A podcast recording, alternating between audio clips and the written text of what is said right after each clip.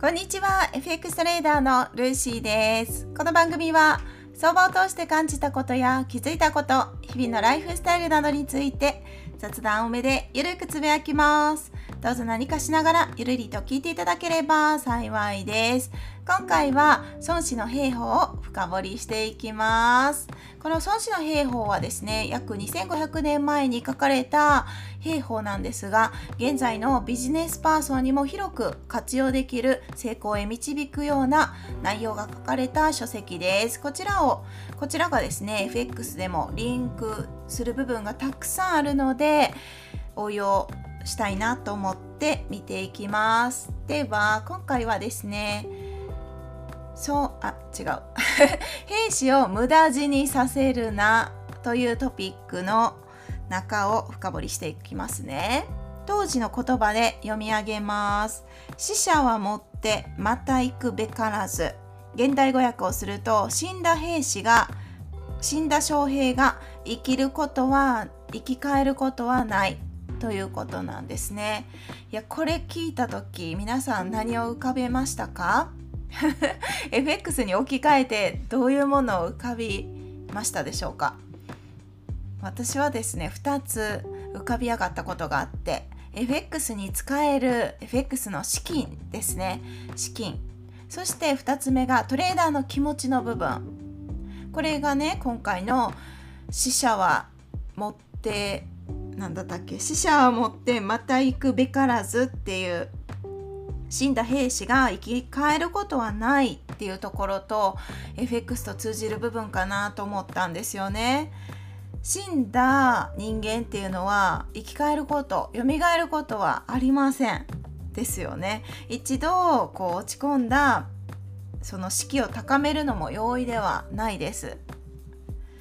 これをね先ほど言った2つの FX に置き換えた内容で見てみると資金に関しては資金がゼロになったらトレードができない生き返ることはないっていうのと一緒かなって思ったのとトレーダーの気持ちの部分ですよね。うんとそう資金がゼロになれば自己嫌悪にもなるかもしれないしそして自己自信喪失になることだってあると思うんですね。でこの戦争で孫子の兵法は戦争の兵法なので戦争っていう言葉がよく出てくるんですけど戦うとかね。こういう争いで奪われるもの。だからなくなっていくものですよね。そこには深くて大きな意味があるとこの兵法に書かれてるんですね。これ結構私にとってはあすごく重要なポイントかなと思ってなくなっていくものには意味がある。大きな意味があるだから今回だったら資金 FX に置き換えたら資金がなきなくなるなくなる、まあ、そこには、うん、意味があって意味を見いだしていくのも私たちトレーダーですしそこからの学びを得て転換していく利益に持っていくっていう重要性が隠されてるのかなって思ったんですね。やはり戦う前にはもう FX も相場も戦う戦場だと捉えてお話を聞いてください。戦う前にはやはり慎重な判断が必要でできるだけ犠牲を最小限に抑えることが大事。これは兵法に書かれてるんですね。ここの孫子の兵法に。FX でも同じことが言えるんじゃないですかね。損切りっていうのは最小限に抑えることだけがいいことではないですけれども損切りに関してはね。だけど自分が定めた、資金管理の中でのルールですかね。ロットのサイズっていう意味では必ずその損切りの位置を変えてはいけない。広く持ってはいけないっていうとこですね。広く持ったら傷口が広くなってしまう可能性があって犠牲を最小限に抑えることができなくなる。ですよね。だから戦う前にそういう判断を下してはいけませんっていうことなんです。そしてあとはねここもすごい重要なポイントで戦争は優位にあるうちに終わらせるべきって書かれてて勝利に浮かれて横を書きすぎればいつか形勢が逆転といつ形勢が逆転するかは全く分かりませんっていうことでこれも相場で全く同じこと起きてませんか？どうですかね？私はもうね思い思い浮かぶ節がいくつもあるんですけど含み益と含み損ってまさにこれじゃないですかねポジションを保有してて今含み益になってるとしますね含み益になっててワクワクウキウキって そんな気分になる方もいるかもしれないんですけどだけどですねそこでしっかり理覚をしない限り含み益も含み損も幻想なわけですよ。確定をしてない限りはもう何ももうそう確定してないから利益ではないってことなんですね。そうだけど含み益にあ嬉しいなって思いでもうちょっと伸ばそうかなみたいなそんな感じ欲を書いてですね、まあ、それがもちろん根拠があって検証した上での話であればいいんですけれどもそういうのも何もしてなくってあもうちょっと利益欲しいなみたいな感じでキリのいい数字までみたいな そんなこと思ってたらですね一気に逆転して逆行してきて含み益がどんどん減りそしてそこで利確ができなかった場合最悪損切りになって終了っていうこともあるかもしれません。だから勝利にね浮かれて欲をかきすぎればいつそのポジションが変わって逆転されるかわからないっていうねそれが事実としてあってこの孫子の兵法にもはっきり書かれてるんです。戦争は優位にあるうちに終わらせるべきって書かれてるんです。このべきっていうのがポイントだと思ってて終わらせるべきです。本当にこれは私も何度も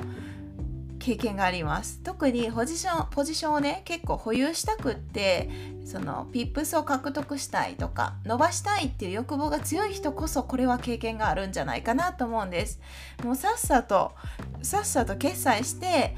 もうポジションをこう軽くしておく仕事を終了しておくっていうね短時間で仕事を終わらせておく方がやっぱり効率的に利益を増やすことができる手段の一つなのかなと思ってます。やはり欲張らず程よいところで決済をつける癖これ大事ですよね。でそれでねあの、まあ、欲張らないことはもちろん大事なんですけどそもそもエントリーする前にですね私たち個人トレーダーができることとしてはもちろんエントリーするっていう判断も必要ですけれどもエントリーしないっていう判断もできるじゃないですか。それってそのそれを選択することがこの個人トレーダーにはできますよね。だから戦うのかもしくは戦わないのか。どちらにおいてもその戦わないっていう選択を取るのも非常に重要だと思ってるんですね。昔はそれが本当にできなくってついチャートを見たらですねついポジションを保有したくなるポジポジ病っていうね有名な 病気を発症してたわけなんですけどだけどエントリーをしないっていうことで利益を獲得することはもちろんできないけどだけど損失になることは絶対ないじゃないですか。その優位性を理解できなできてなかった自分がいるんですね。でも今はそれめちゃくちゃありがたい仕組みだからぜひぜひたくさん活用していきたいなって思ってるんですよ。そう。できるだけ犠牲を出さないために戦略を立ててこの戦争に立ち向かっていく。それが孫子の兵法で最も大事にされされされてる守備を固めていくっていうとこなんですけどこれは FX でも本当に適用できるリンクする部分がめちゃくちゃ多くって無駄にエントリーをしていくとポジポジポジ病ですよね。そしたらもちろん理覚できる確率も高くなるけれどもは同じ表裏一体として損失になる確率も自ら高めてるっていう事実そこを忘れがちなのかなと思うんですね。軽はずみにそう戦争に出ていかないって言ったらいいのかなそう利益が得られないって言うならば改正に踏み切らず勝利が見込めないならもうできるだけ戦争せずにもう守っていくっていうのかな。わざわざそう わざわざ自ら死にに行かなくてもいいんじゃないっていうところですね。できるだけ慎重に慎重にしていく。だって戦争の場合だったらね負けた場合国を乗っ取られるわけですよ。その当時だったら。国を乗っ取られてでその国を乗っ取られた国をもう一度取り返すなんてほぼ不可能と言っても過言ではありません。でその時に死んでいった兵士たち命を懸けて戦ってくれた人たちのもう命を無駄にしてしまう行為ですよね。死んだ人間を生き返らせることは決してできません。それぐらいま重要な決断をしてるっていうことですね。FX に置き換えたらそんなになんか死と直面してる感じがしないから重要じゃないかもしれない重要じゃないように感じるかもしれないけどだけど大切なお金を使って資金を使ってトレードをしてるってことには変わりはありません。本当にね1円をバカにしたら良くない。いやこれね過去の自分を今ふと思い出したんですけど本当にね1円をバカにしてた自分がいたんですよ。だけどダメだなって思いました。その1円たった1円って思うかもしれないけどそのたった1円の積み上げが塵も積もれば山となるっていう言葉が昔からあるように本当にそうなんですよねそこを理解してお金の大事さに気づけて、まあ、ようやくこう変わっていったっていう感じなんですけどそう本当に本当に大事にしなければいけないかなって思いました。今回のトピックにまさに通じる内容ですよね。翔平を無駄に無駄死にさせるな。一緒です。資金を無駄に使うなっていうね。